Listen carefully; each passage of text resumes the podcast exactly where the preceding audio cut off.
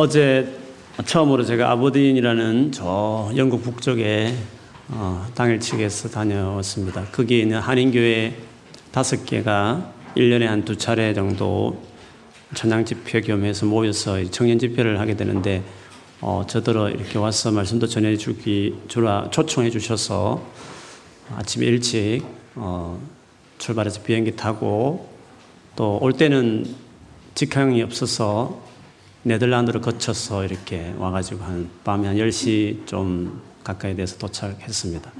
집회가 이제 2시부터 시작했는데 제가 그때 비행기 탈 것이 5시 어, 15분이어서 4시에 바로 마치자마자 바로 이렇게 출발해야 했습니다. 사실 뭐 교제도 할 것도 교제할 시간도 없고 한 45분 정도 설교만 하고 사실 오고 가는 발걸음이었는데 저 개인적으로 참 좋은 시간이었습니다.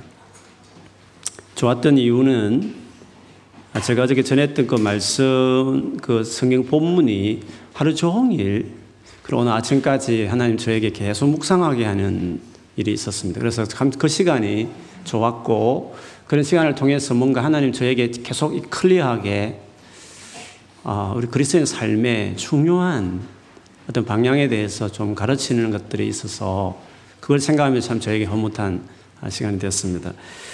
어, 전했던 말은 수요 예배 때 그 전했던 출애굽기 17장에 나오는 광야 막 들어간 지 얼마 안 된 이스라엘 백성들이 갑작스럽게 아말렉이라는 민족이 쳐들어와서 전쟁했던 이야기 거기서 어, 승리한 어떤 그 부분을 가지고 어, 우리 청년들 같이 말씀을 좀 나누었습니다. 우리가 거기 보면 어, 놀라운 어떻게 보면 참 이해가 하기 힘든 이야기 성경에 기록되어 있기 때문에 그렇지만 사실은 곰곰이 생각해 보면 희한한 일이 아닐 수가 없는 거죠. 오늘 아침에도 자꾸 그 본문이 또 떠오르고 또 오늘 말씀하고도 사실 연결되는 것이었기 때문에도 그러지만 오늘 말씀을 어, 보면서 새롭게 참 다가오는 부분들이 많이 있었습니다. 오늘 이 본문의 원리나 그 아말렉 전투에서 보여준 원리나 공통된 점이 사실 있습니다. 출애굽한 지 얼마 안 됐는데 갑자기 아말렉 족속이 이스라엘 백성 뒤에 처진 자들, 주로 처진 사람들은 왜 처졌겠습니까? 뭐 임산부라든지 혹은 노약자라든지 장애를 가진 사람들을 또 이렇게 막 딴짓하다가 뒤에 처진 애들 이런 친구들이 뒤에 있었겠죠. 그들을 급습하면서 갑자기 전쟁에 이제 휘말리게 된 상태가 되었습니다. 평생을 노예 생활만 하다가 나온 지 한 2개월 정도밖에 안 된 상태에서 전쟁에 이렇게 빠져다 보니까 얼마나 당황했을지 우리가 예상할 수 있습니다. 갑자기 벌어진 전쟁이기 때문에 모세는 급하게 여호수아에게 사람을 빨리 택해서 전쟁에 뛰어들으라고 어, 했습니다. 그리고 자신은 아론과 훌이라는 두 사람을 데리고 산에 올라갔죠. 현장에서는 여호수아는 생명 걸고 아말렉 전, 사람들과 전쟁을 했습니다. 그런데 모세는 산 위에서 손을 높이 들고 하나님을 향하여서 기도하듯이 그렇게 높이 드는 어, 그 일을 했습니다. 근데 그 전쟁에서의 이기고 지는 것은 여호수아에게 달려 있지 않고 우리가 잘 알듯이 모세의 손에 달려 있었습니다. 그래서 모세가 손을 들고 있으면 이기고 너무 힘들어서 내려면 그 밑에서 지는 겁니다. 세상에 이런 싸움이 어디 있겠습니까? 그 전쟁에 이기고 지는 것은 철저하게 모세의 그 손에 있었다는 거. 어떻게 이런 식의 싸움이 있을 수 있을까 할 정도로 싸움치고는 참으로 희한한 방식의 싸움이었습니다. 그런데 여기서 보여주는 이 어, 장면은 그리스도인들이 세상에서 소위 말하는 싸움이라고 하는 어떤 막 텐션 있는 상황에서 사실은 동일하게 일어나는 일이고 동일하게 이렇게 승리해 가는 것입니다. 그런 점에서 중요한 것이죠. 여러분, 우리가 살다 보면 내가 피해갈 수 없는 싸움들이 있습니다. 마치 오늘 이스라엘 백성이 그 출애굽 이후에 원치 않게 그냥 직면하는 싸움 같은 싸움처럼 우리 살다 보면 내가 아무리 원치 않아도 그냥 당면하는 싸움들이 아, 우리에게 있는 것입니다. 피해갈 수 없는 싸움인 것이죠. 아말렉이 공격해 왔는데 그냥 있을 수 있습니까? 손 놓고 있을 수 없는 거 아닙니까? 일단 싸움을 걸어왔기 때문에 가만히 있으면 죽는 거니까 일단 뛰어들어서 싸워야 그는 어쩔 수 없이 직면해야 될 그리고 어떻든 그것을 이겨야 되는 싸움이 그 전쟁과 같은 것이었습니다. 에세이와 논문은 어떻게든 써내야 되는 것이지 않겠습니까? 피해갈 수 없는 관계도 있습니다. 이는 어쩔 수 없습니다. 부딪혀야 되는 그 관계 힘들지만 거기서 붙, 직면해야 할 수밖에 없는 직면이 되어버리는 그런 관계들도 우리에게 있습니다. 내가 매일 혼자 싸워가는 그 죄의 문제, 나의 그 어떤 인격에 있는 어떤 부족한 부분들은 내가 늘 직면하는 피해갈 수 없는 몸부림치는 어떤 피해갈 수 없는 싸움. 우리의 삶에는 그런 것들이 참 많이 있습니다. 오늘 새벽에도 그 장면을 쭉 묵상하는데 이전까지 어, 그렇게 중요하게 생각하지 않던 한 부분 새롭게 오늘 아침에 좀 다가왔습니다. 그거는 모세가 손을 내렸을 때 밑에서 여호수아와 그 군대들이 쓰러지는 장면이었습니다. 그걸 보면서 제가 딱 느끼기에는 아 여호수아와 그 군대는 처음부터 실력이 없었구나. 처음부터 그는 그 상황에서 아예 싸우겠다고 단단히 준비하고 달려드는 아말렉 군대와의 싸움에서 여호수아와 그 군대들은 처음부터 게임이 안 되는 싸움이었구나. 실력이 따라지지 않는 그러나 어쩔 수 없이 직면하는 그런 싸움이었구나. 하는 것을 새롭게 다가왔습니다. 실력도 안 되는데 어쩔 수 없이 그냥 부딪히는 그 상황에 그냥 직면해버린 같은 어떤 그런 일이라고 볼 수 있는 것입니다. 오늘 본문을 여러분 곰곰이 봐도 마찬가지입니다. 지난주 본문을 여러분 기억하시겠지만 바울이 얼마나 담대하게 그리고 설득력 있게 그리고 변정해 가면서 열심히 복음을 전했습니다. 많은 시간을 투자했고 그래서 그 주변인 일대에 많은 사람들이 예수를 믿는 사건이 생겼다. 그것을 우리가 보았습니다. 그래서 그런 핵심자들이 있음에도 불구하고 오늘 본문을 쭉 읽어보면 아시겠지만 어, 그들에게 그 상황에도 불구하고 한계가 있었다. 바울의 그 열심이 있음에도 불구하고 한계가 있었다 하는 것을 오늘 볼 수 있습니다. 18절에 보시면 저는 쭉 내용을 좀 이따 설명하겠지만 18절을 보면 많은 믿는 사람들이 자신들이 잘못된 행동에 대해서 공개적으로 이렇게 자백하는 일들이 있었습니다. 그러니까 바울을 통해서 예수를 믿기는 믿었는데 이들이 뭔가 잘못된 것을 계속 탑습하고 있었던 것이었습니다.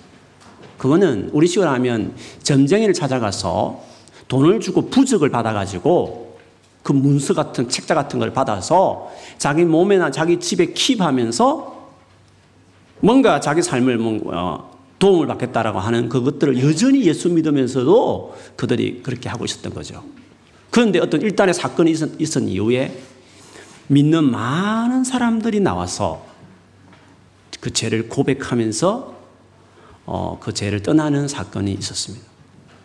바울이 그렇게 열심히 했지만 그들이 죄에서 완전히 떠나게 하는 일에는 바울의 그 개인의 노력만으로 한계가 있었다. 그런데 오늘 이 놀란 사건 이후에 근원적으로 그 문제가 해결되었다 하는 것을 보아도 우리가 알 수 있듯이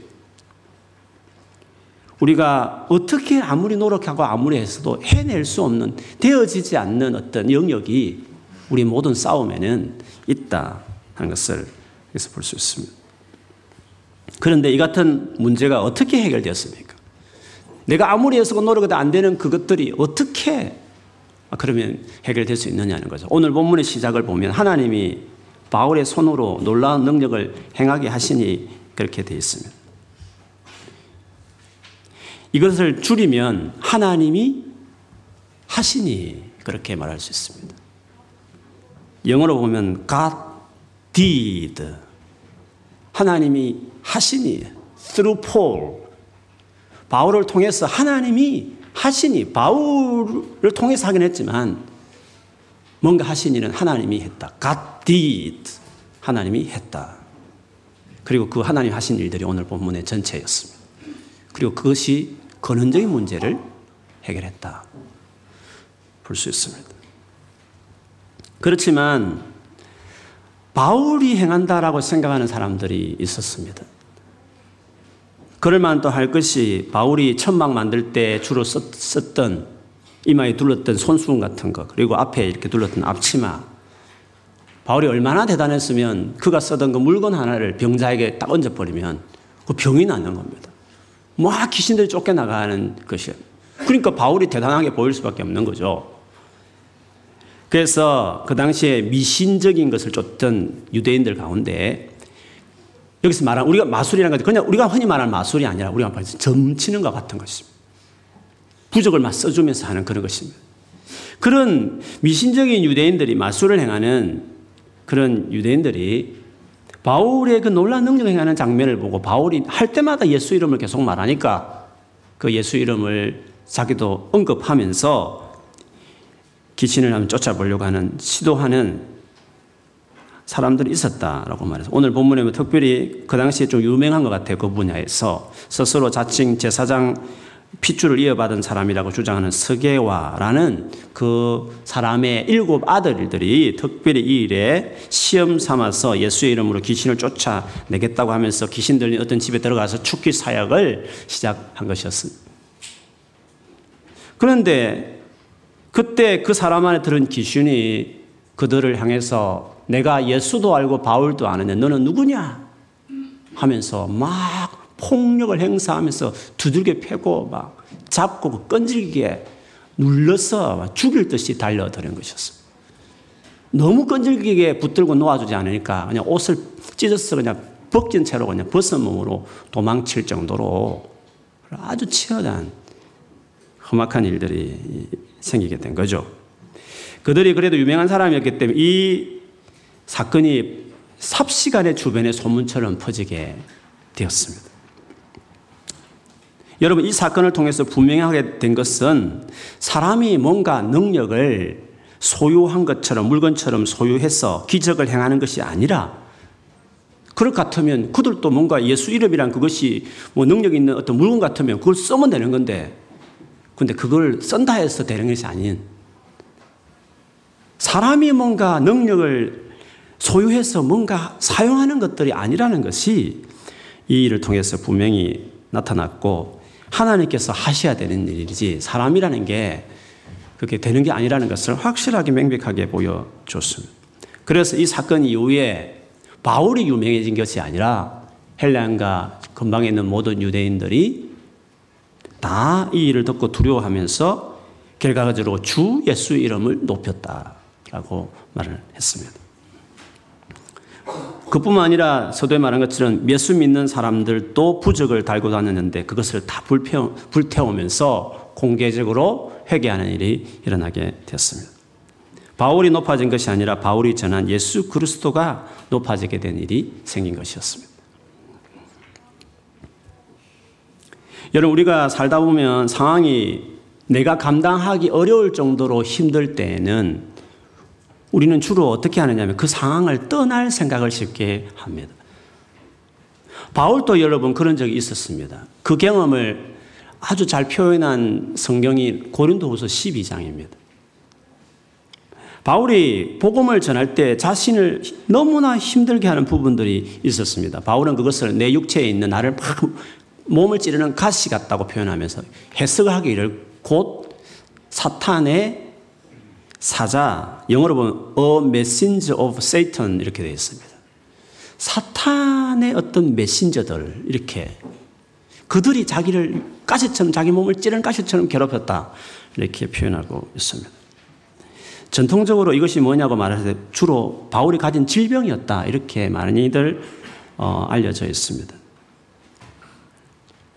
그런데 그것보다는 가시처럼 바울을 괴롭힌 사역하면서 괴롭혔던 메신저라는 것 말 그대로 사탄의 앞제비 노릇을 했던 사람들, 그 사람들이 두고 한 말이라고 하는 것이 더 나은 것 같습니다. 결국 바울은 그 사역하면서 끊임없이 직면했던 자기를 힘들게 하는 괴롭혔던 가시 같은 사탄의 메신저들 때문에 너무 고통스러운 사역하면서 정말 못하겠다는 그런 고백이 나올 만큼 어려웠던 것이었습니다. 그래서 그들이 떠나기를 이 지긋지긋한 상황에서 벗어나기를 좀 떠나게 해달라고 간절히 하나님 앞에 바울이 기도했죠.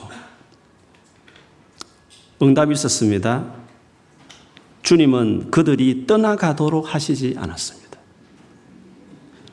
그렇다고 해서 바울 자신을 하나님이 강하게 만들어 주시지도 않았습니다.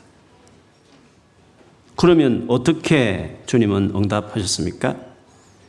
너는 여전히 연약한 상태에 있고 그 힘든 상황도 계속 되겠지만 내가 너와 함께 하면서 내 능력으로 일을 온전하게 만들겠다. 이렇게 주님이 응답하셨습니다. 상황도 바울의 연약함에도 손을 대지 않고 예수 그리스도 자신이 함께 하셔서 일을 처리하겠다. 이렇게 말씀하신 것이었습니다. 여기서 보듯이 결국 하나님이 일하시는 방식은 우리를 업그레이드 시켜서 슈퍼맨으로 만들어 가지고 우리를 앞세워 일하는 식이 아니라 이런 뜻입니다. 우리의 연약함을 강함으로 바꾸어 우리가 놀랍게 일하도록 하시는 것이 아니라 우리를 통하지만 그분이 친히 일하시는 식으로 살아가신다. 행하신다는 것입니다. 예수께서 제자들을 전도를 보낼 때에 하신 그 말씀 중 이런 말씀이 있습니다. 내가 너희를 보내는 것이 마치 양을 이리 가운데로 보낸가 같도다. 라고 말씀이 있습니다. 이리 때 가운데 양을 보낸다? 양을 잡아먹으려 하는 이리 때들 가운데 양을 보내는 것 같다? 이렇게 주님이 말씀을 하셨습니다. 이거는 말이 안 되는 겁니다. 그렇지 않습니까? 이리 때 가운데 양을 보낸다니요. 그건 말이 안 되는 거죠. 사자로 만들어서 보내야죠, 제자들을. 어떻게 양인 상태에 그대로 지닌 채로 연약함이 있는 그대로 그리고 이리 때를 없애든지 이리 때도 있는 그대로 상황에 그들을 보낸다는 게 그게 말이 안 되지 않습니까? 사자로 만들든지 이리 때를 없애든지 나를 강하게 하든지 아니면 상황을 바꾸시든지 그렇게 해야 말이 되는 거 아닙니까? 그런데 어떻게 이게 말이 될 수 있을까요? 조건. 주님이 함께 하면 되는 겁니다. 주님이. 주님이 함께 하는 그것이 중요하면 되는 겁니다. 그것만 있으면 연약해도 괜찮은 겁니다. 상황이 어려워도 딱 들어갈 수 있는 겁니다. 나는 연약함을 여전히 지닌 채로 살아가는 겁니다. 그래서 양이 1위를 이길 수 없듯이 내 힘으로 도무지 감당할 수 없는 상황에 직면하는 것도 사실인 것입니다. 만일에 이 부분을 바꿔달라고 하면 반드시 응답 안 될 겁니다. 여러분이 그런 식으로 계속 기도하니까 응답이 안 되는 겁니다. 그리스도인은 그렇게 살아가는 사람들이 아닌 겁니다. 하나님은 그런 식으로 우리 일처리 하지 않습니다. 나를 좀 강하게 만들어 달라. 그리고 이런 어려움들을 좀 떠나가게 해달라. 그런 식의 요구를 하면 주님은 응답 안 하는 겁니다.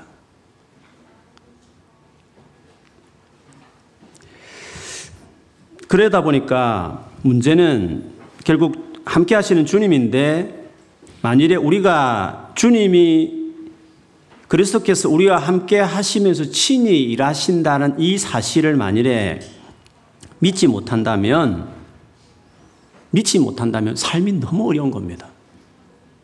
계속 자기 연약함 때문에 괴로워하는 겁니다. 자꾸 힘든 상황 때문에 계속 괴로워하고 앉아 있는 겁니다. 주님 그 관계 없다. 니는 계속 연약할 거다. 너는 평생을 연약함을 계속 네가 볼 거다. 지금도 힘들지. 계속 힘든 상황이 또 올 거다. 피할 수 없는 싸움들을 계속 네가 만날 거다. 네가 그것을 가지고 계속 내게 구하면 네가 나에게 실망할 거다. 그리스도인들은 그렇게 살아가는 것이 아니다는 거죠. 네가 중요하게 생각할 것이 있는데 나를 중요하게 생각해야 된다는 거. 너의 너와 함께하는 나를 중요하게 생각해야 한다는 것입니다. 그래서 만일에 이 함께 하시는 하나님에 대한 focusing이 없거나 그분에 대한 믿음이 없으면 우리가 만일에 여러분 약함을 경험했어요. 내가 너무 약합니다. 막 에세이도 못 써낼 것 같고 막 인간관계에서 너무 미어서 막 어떻게 극복이 안 되고 뭐 쟤도 아무리 이겨보려 해도 잘 안 되고 막 하, 죄책감 막 그런데 그때마다 내가 좀 바뀌어야 되는데 막 혹은 막 이 상황이 어떻게 돼야 되는데 막 어떻게 해달라고 막 앉아고 기도하기 시작해버리면 계속 있거든요. 그게 안 되는 거거든요. 하나님에 대한 만약에 믿음이 없다면 우리가 선택할 수 있는 길은 하나님이다. 그 피하는 겁니다. 아니면 그냥 눌러버리면 그냥 우울증이 들어가는, 빠져버리는 겁니다. 그거는 여러분의 잘못이 아니라 상황이 뭐 특별히 그런 게 아니라 그거는 우리가 그 삶을 매니지하는 것을 못 배운 겁니다. 그리스도인들이 어떻게 삶을 매니지하는 것이 주께서 성경에 뭐라고 말하는지를 우리가 못 배운 것이었습니다. 피하려고만 합니다.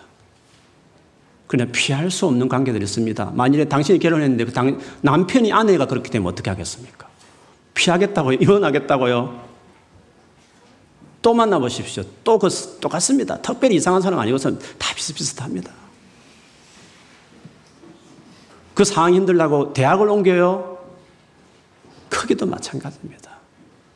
다른 문제가 또 있는 겁니다. 그게 우리 인생입니다. 어떻게 해야 될까요? 그 삶에 찾아오신 주님이 그 주님과의 관계가 도대체 내게 어떻게 되어 있는지 그게 그게 중요한 겁니다. 여호수아처럼 감당할 수 없으면 그 사, 감당할 수 없는 상황에서도 불구하고 그냥 그 직면하듯이 내가 감당이 안 돼도 그 상황에 맞닥뜨려야 되는 겁니다, 우리는. 그것도 대학을 그만둬요? 에세이를 그냥 안 써요? 그럴 수 없는 거 아닙니까? 맞닥뜨려야 되는 겁니다. 그게 옳습니다. 그러면 우리가 해야 될 게 뭡니까? 모세가 했던 그 한 가지를 제대로 우리의 삶에 세우는 겁니다. 산에서 이렇게 손을 드는 것이었습니다. 그것이 결정타였습니다. 손을 내리면 그냥 그 밑에 실력 없는 것이 그대로 드러났습니다. 그대로 죽는 것입니다. 상황과 그 연약함이 그대로 삶을 덮어버리는 것입니다. 손을 들 때 절대 내리지 말아야 하는 겁니다. 아론과 홀이 피곤한 모세의 손을 옆에서 넓은 바위 위에 모세를 앉힌 다음에 양쪽에 손을 들어서 끝까지 손을 내리지 않도록 그렇게 했듯이. 그게, 그게 그리스도인들이 세상에 살아가는 방식인 것입니다. 모세가 했던 것을 자기 삶에 반드시 구축해야 합니다. 산 위에서 손을 들고 했던 모세의 행위는 나중에 하나님이 직접 말씀하셨지만 내가 대대로 여호와가 대대로 아말렉과 싸우리라 하신 말씀처럼 손을 든다는 것은 하나님이 싸우십시오.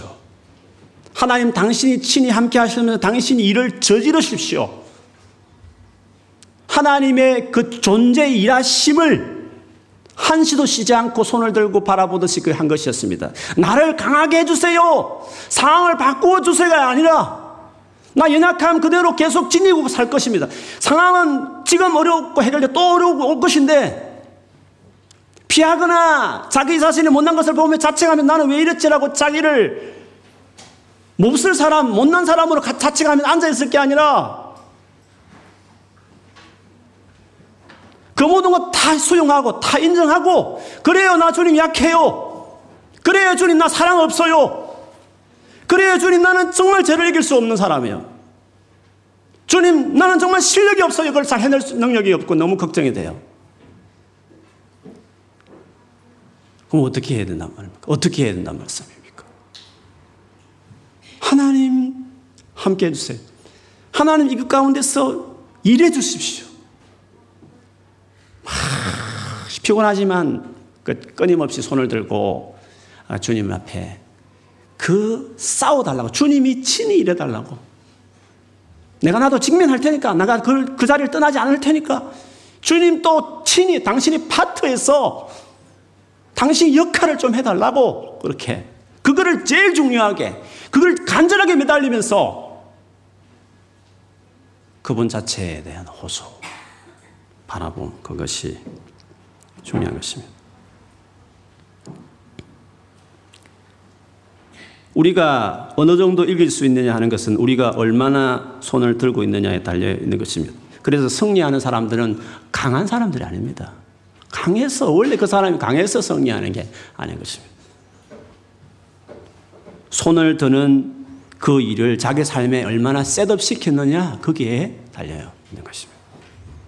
그것이 체질이 되고 습관이 되어 있기 때문에 승리하는 겁니다. 여러분 다음에 기회 있을 때마다 위대한 믿음의 사람들을 개인적으로 만나보십시오.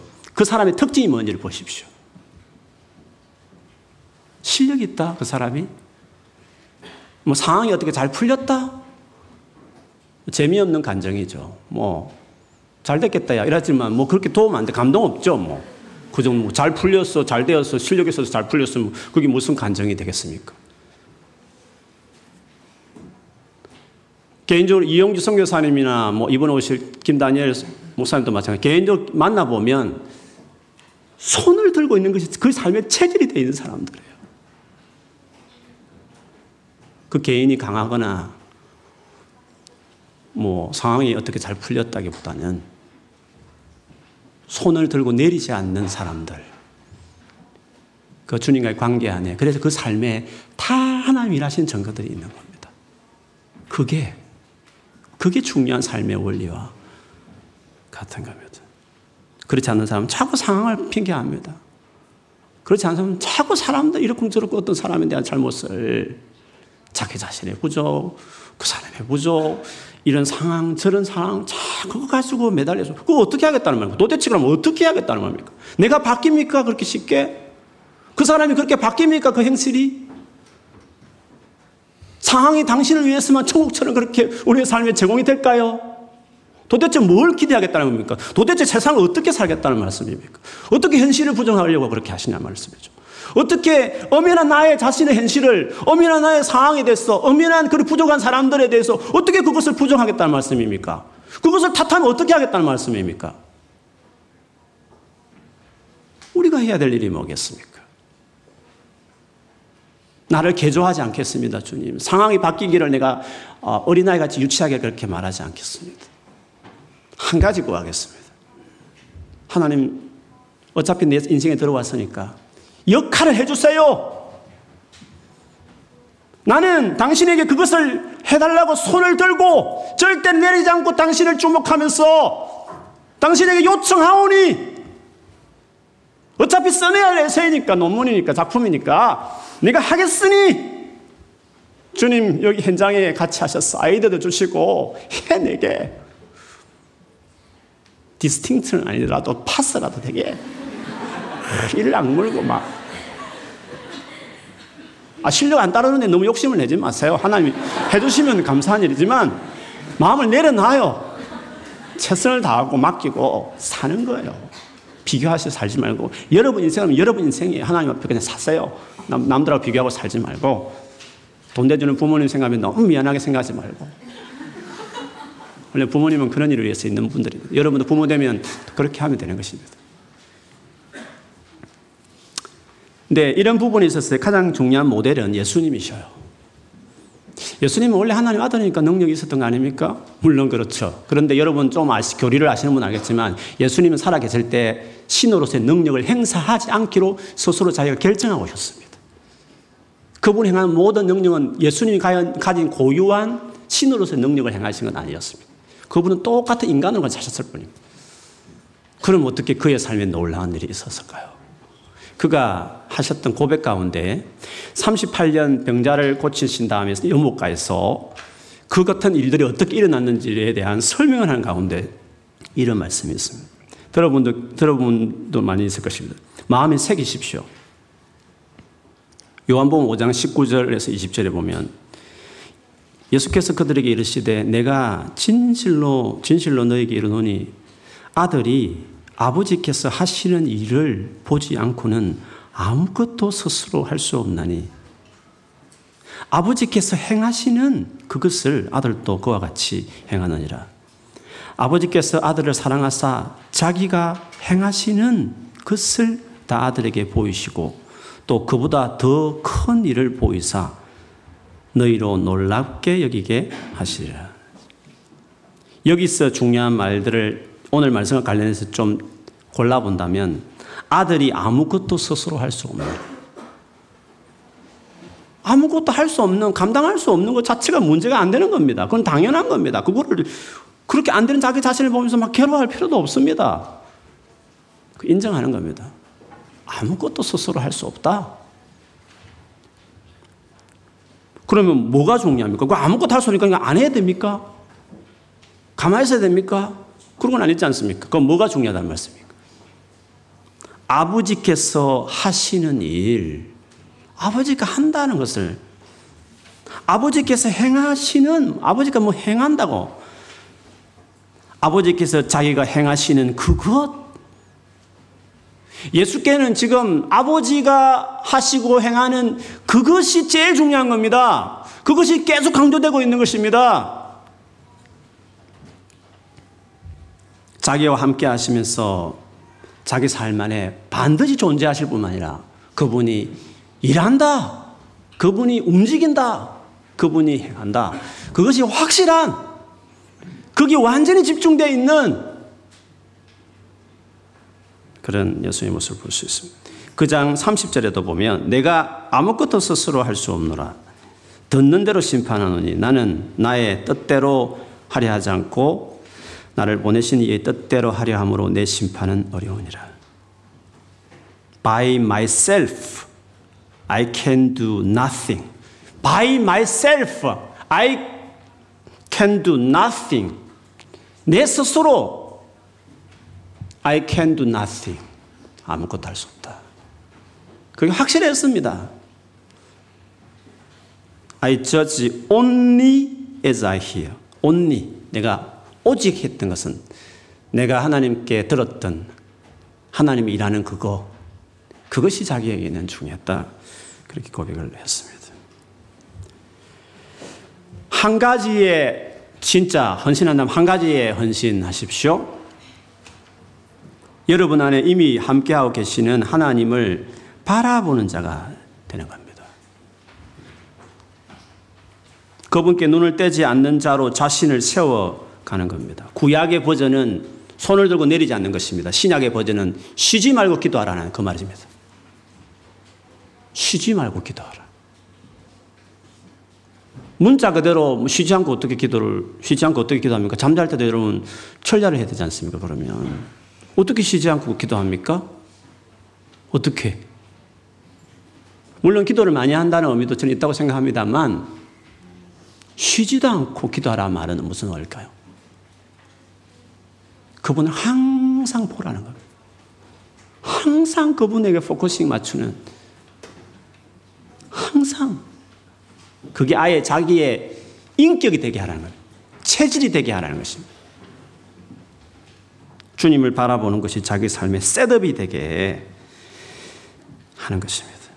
그러면 약해도 상황이 내가 감당이 안 될 만큼 그래서 피하고 싶을 만한 상황이어도 하나님이 함께 하시니까 그리고 내가 그분을 오로지 focusing 하면서 열렬히 그분께 요청하고 계속 구하고 있으니까 그분이 거기서 일을 하니까 약해도 은혜다. 괴롭히는 상황이 있어도 은혜가 족하다. 일이라는 것은 내가 거기에 머물러 내가 온전케 하는 거야. 그래서 바울이 그 이후에 모든 여타의 어려움과 자기 약함에 대해서 초연해서 모든 연약함을 내가 자랑한다. 내가 당하는 그리스도에 당하는 모든 박해와 공고를 내가 기뻐한다. 어떤 상황도 기뻐한다. 그런 놀라운 삶의 그 비결, 삶을 살아내는 놀라운 그 어떤 생각의 전환, 태도들이 사역을 시작하기 전에 14년 전에 그걸 경험했기 때문에 바울의 생애 안에 그가 위대해서가 아니라 하나님을 향한 그의 그 태도가 그때 완전히 셋업됐기 때문에 그 어떤 이보다도 그의 생에 놀라운 일들을 행했던 것이었습니다. 전도도 그렇게 하는 겁니다. 직면하는 겁니다. 여러분 지난주 말씀처럼 그러나 그것이 전부 아닙니다. 그렇지만 내가 준비 안 되는 것 같고 내가 못할 것 같은데 어떻게 직면해 줄 수 있습니까? 하나님 함께함이 오늘 본문의 이 내용을 알기 때문에 직면도 더 하게 되는 겁니다. 어떻게 그 짧은 시간에 그 사람을 설득시키겠습니까? 어떻게 예수를 믿게 있단 말씀입니까? 그렇게 완전히 마음을 닫은 사람을 어떻게 내가 직면한단 말씀입니까? 나만 보고 그 사람 보면 못하죠, 전도라는 것은. 아무리 준비해도 한계가 있는 겁니다. 나는 직면합니다. 최선을 다해 준비하면서 그처럼 합니다, 지난주처럼. 그러나 그것들을 하기 위해서, 그것들이 가능한 이유도 오늘 본문 때문에 그런 겁니다. 나와 함께 하신 하나님, 그분이 일하심을 똑똑히 내가 알기 때문에, 경험해봤기 때문에, 경험하면 할수록 연약해도 아무리 어려워도 직면하는 일을 하는 겁니다. 전도 뿐이겠습니까? 공부하는 것도 마찬가지입니다. 그것뿐이겠습니까? 일해내는 것도 마찬가지겠습니까? 그것뿐이겠습니까? 인간관계 안에 겪는 어려움에도 마찬가지입니다. 내가 감당이 됩니까? 그 사람이 바뀌겠습니까? 그럼 어떻게 합니까? 포기합니까? 그냥 담 잡고 사는 겁니까? 그게 하나님 말씀하시는 겁니까? 하나님, 당신과 함께 하나님은 도대체 뭐 하고 있는 것입니까? 우리가 그때 해야 될 게 뭡니까? 아직도 철없는 안 되는 나 자신을 보면서 괴로워하고 있습니까? 환경을 보면서 계속 낙심해야 하겠습니까? 하나님께 손을 들어야 되죠. 하나님 일해 주십시오. 스스로 아무것도 할 수 없사오니. 직면하겠습니다. 관계도 포기하지 않겠습니다. 계속 직면하고 내가 공부든지 전도든지 내가 직면하는 내가 계속 하겠습니다. 그리고 죄도 내가 이겨내려고 벗어나려고 내가 타협하지 않고 직면을 싸우려고 하겠지만 그러나 내 혼자 할 수 없고 그러나 그 상황이 그렇게 만만치 않습니다. 다 직면하지만 하나님 당신이 해주십시오. 그게 중요합니다. 그게 너무 중요한 것입니다. 하나님. 그게 내게 제일 중요한 것입니다. please 제발 그것을 하나님 내 삶 안에 주되셔서 그렇게 해달라고. 그리하면 되는 겁니다. 그거를 여러분 한번 경험해야 됩니다. 내가 아니고 그럼 누굽니까? 하나님이. 다만 나는 나를 통해서 그분이 사는 겁니다. 나는 그리스도와 함께 십자가 못 박혀 죽었나니 이제는 내가 사는 것이 아니요. 내 안에 그리스도께서 사시는 것이라. 그 고백이 그래서 나오는 겁니다. 어차피 어려운 상황은 계속 살면서 만나게 될 겁니다. 그리고 지긋지긋하게 나는 바뀌지 않고 내 연약함은 계속 내가 직면하면서 스스로를 실망하는 일들이 계속 생길 것입니다. 나뿐만 아니라 주변의 사람 봐도 마찬가지게 될 것입니다. 우리가 할 수 있는 일은 그런 거 붙들고 씨름할 것들이 아니라 그렇다고 그걸 부정하면서 피하려고 하지 않고 담당하게 직면할 수 있는 이유는 성령의 나타나심. 나의 안에 계신 성령이 나타나 당시 일해 주심. 그거를 내가 믿기 때문에. 그것이 얼마나 되느냐가 여러분의 강함에 결정하는 겁니다. 그것에 focusing 하십시오. 여러분 안 이미 들어와 계신 예수를 찾으십시오. 그분이 여러분 삶에 다스리도록 나타나도록 성령 역사하시도록 주님 앞에 구하십시오. 조건은 떠나지 않는 겁니다. 그, 그 상황을 피하지 않는 것입니다. 피하면 주님 말씀하신 대로 나도 피한다. 능력을 행하는 나도 안 하겠다. 그러나 네가 나를 믿고 하면 내 능력이 약한 데서 온전해질 거다. 그러나 나를 믿지 않고 그냥 네 자신만 너무 바라보고 네 상황을 탓하면서 물러서면 나도 같이 물러설 거다. 나의 능력을 전혀 경험하지 못하는 인생이 될 거다. 그겁니다. 여러분, 어려울 수 있습니다. 근데 여러분, 지금 현재 그 문제 있지 않습니까? 그 문제 가지고 한번 실험을 하세요. 그 영역에 정말 주님의 나타나심을 구하세요. 한번 실험하면서 한번 달려들어 보세요. 그리고 한번 경험하세요. 그 스토리를 만들어야 돼요. 계속 만들어 가야 되는 거예요. 그래서 큰 싸움에 직면하는 사람들이 됐어요. 가장 약한 사람들이지만. 하나님이 일하실 수 있는 사람으로 만들었어요. 하나님이 일할 수 있는 기회를 주는 사람들이 됐어요. 그게 그리스도인들이에요. 예수를 믿는 사람은 꿈도 못 꾸는 삶이에요. 그냥 실력 좋은 대로 살아가는 인생들 말고. 그냥 상황이 잘 따라서 좋은 부모 만났어. 그냥 아무 고생 없이 살아가서 그냥 끝나는 사람들 말고. 남보다, 남보다 더 상황이 안 좋은 가정에 태어났기 때문에 남보다 더 많은 상처와 문제가 더 많기 때문에 그래서 주님이 여러분 삶에 들어온 것이었어요. 들어오신 그분을 구하세요. 그분을 붙드세요. 그분이 나타나 일해주기를 간절히 구하세요. 그걸 믿기 때문에 그냥 직면해요. 아무리 부족해도 아무리 상황이 어려워도 피하지 말고 나아가요. 주님이 일하신 걸 한번 경험하세요. 감정을 만들어내요. 그래 더 큰 싸움에 직면하는 사람이 되세요. 우리 남은 생애를 그렇게 장식해야 되는 것이에요. 그래서 주님 앞에 섰을 때 영혼들어 그분을 앞에 우리가 주님 앞에 나서 갔을 때 천국에서 그분을 예배하고 찬양하는 것이에요. 주님은 그 일을 하려고 우리에게 오신 것이에요. 나 자신을 바꿔달라고 구하지 마세요. 상황이 떠나가기를 구하지 말아요. 주님, 당신이 나타나세요. 당신이 주인 되어주세요. 나를 통해 주님이 친히 일하세요. 나는 스스로 아무것도 할 수 없어요, 주님. 적극적이지만 가장 소극적으로, 가장 능동적이지만 가장 수동적으로 두 개의 역설이 내 삶 안에 존재하는 것이에요. 그것이 그리스도인의 위대한 삶이에요. 그 삶을 위해서 그렇게 연약한, 그렇게 문제덩어리인, 그렇게 어려운 상황에 주님이 여러분 삶 안에 찾아오신 것이었어요. 그분을 놀리지 말고 밑에도 돕는 그냥 종처럼 부리지 말고 후원하는 분으로 여기지 말고 여러분 삶의 선두에 딱 앞에 정면에 서서 현장에 서서 일하시게 만드시는 진짜 주인답게 그렇게 하셔서 내가 당면한 어려움을 그걸 경험하는 찬스로 한번 과제로 호목으로 여기고 한번 하셔서 놀라 하나님을 경험하십시오. 그래서 더 신뢰하고 그래서 주님은 이렇게 묻는 거야. 주님은 이렇게 섬기는 거야. 그리스도의 삶이라는 것은 바로 이런 거야. 라고 교회 안에서 나누고 세상에서도 이 문제를 해결하지 못하 끙끙거리는 수많은 고통 사람들에게 나누는 게 전도죠. 그들이 듣고 싶은 소식이지 않겠어요? 그렇게 살아가는 여러분 되기를 저 여러분 축원합니다. 아멘. 우리 기도하겠습니다. 오늘 여러분의 약함, 어려운 상황들, 삶 자체가 그렇습니다. 모세의 고백처럼 아무리 건강하게 살아도 수고와 슬픔 뿐인 것이 인생이라고 말을 했습니다.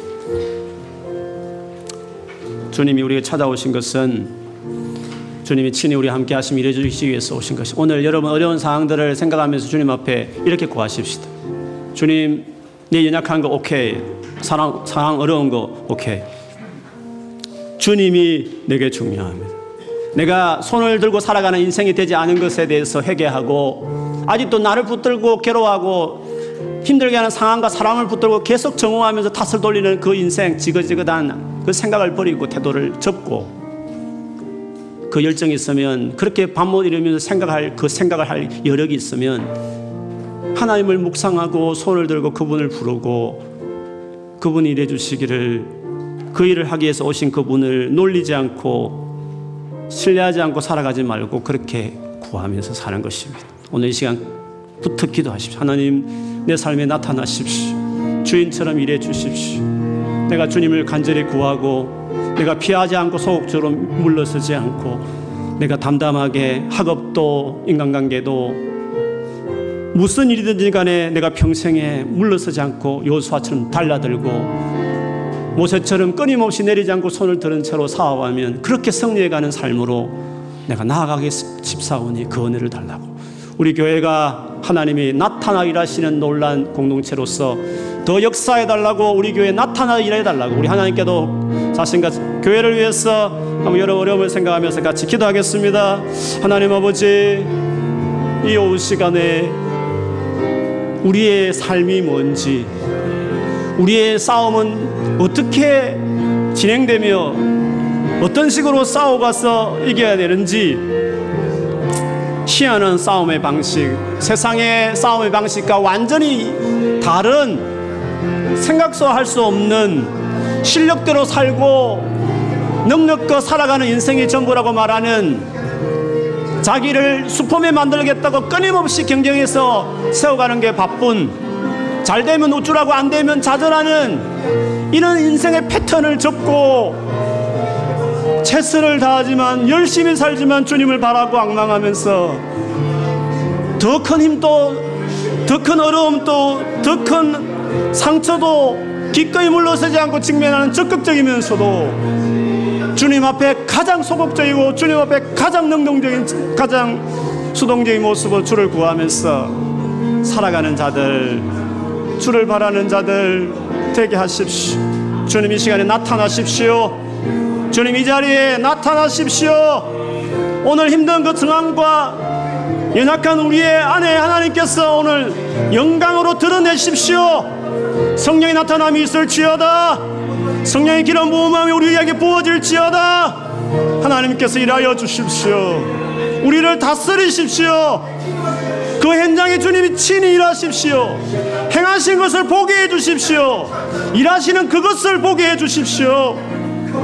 주목하여 살게 해 주십시오. 고백하며 살게 해 주십시오. 하나님, 정말 우리 가운데 함께 해 주셔서 우리 삶에 들어와 주셔서 너무 감사합니다. 정말 주님 보고 싶습니다. 내, 나를 통해서 주님이 친히 일하시는 것들을 우리가 보고 싶습니다. 그것을 위해서 너를 너무 보지 마라. 그리고 상황과 다른 사람을 너무 주목하지 마라. 원래 그런 거다. 원래 그런 거다. 그렇게 인생을 낭비하며 그렇게 네 자신을 힘들게 하며 살지 마라. 나를 바라보고 내가 너를 통해 일할 수 있도록 계속 손을 들고 쉬지 말고 구하면서 내게 나오라고 하시는 주님 말씀 오늘 듣고 오늘 이 시간 이후로 그렇게 살게 해 주옵소서. 놀란 삶이 시작될지어다. 놀란 일들이 우리 삶에 일어날지어다. 하나님께서 우리 공동체 안에 이런 놀라운 해퍼닝들이 그래서 어떤 특정한 사람을 높이지 않고 주 예수의 이름을 높이는 근원적으로 회개하며 자기 삶을 주 앞에 드리는 그 놀란 부흥이 개인과 가정과 교회 안에 있게 해 주시옵소서. 예수님 이름으로 기도합니다. 아멘.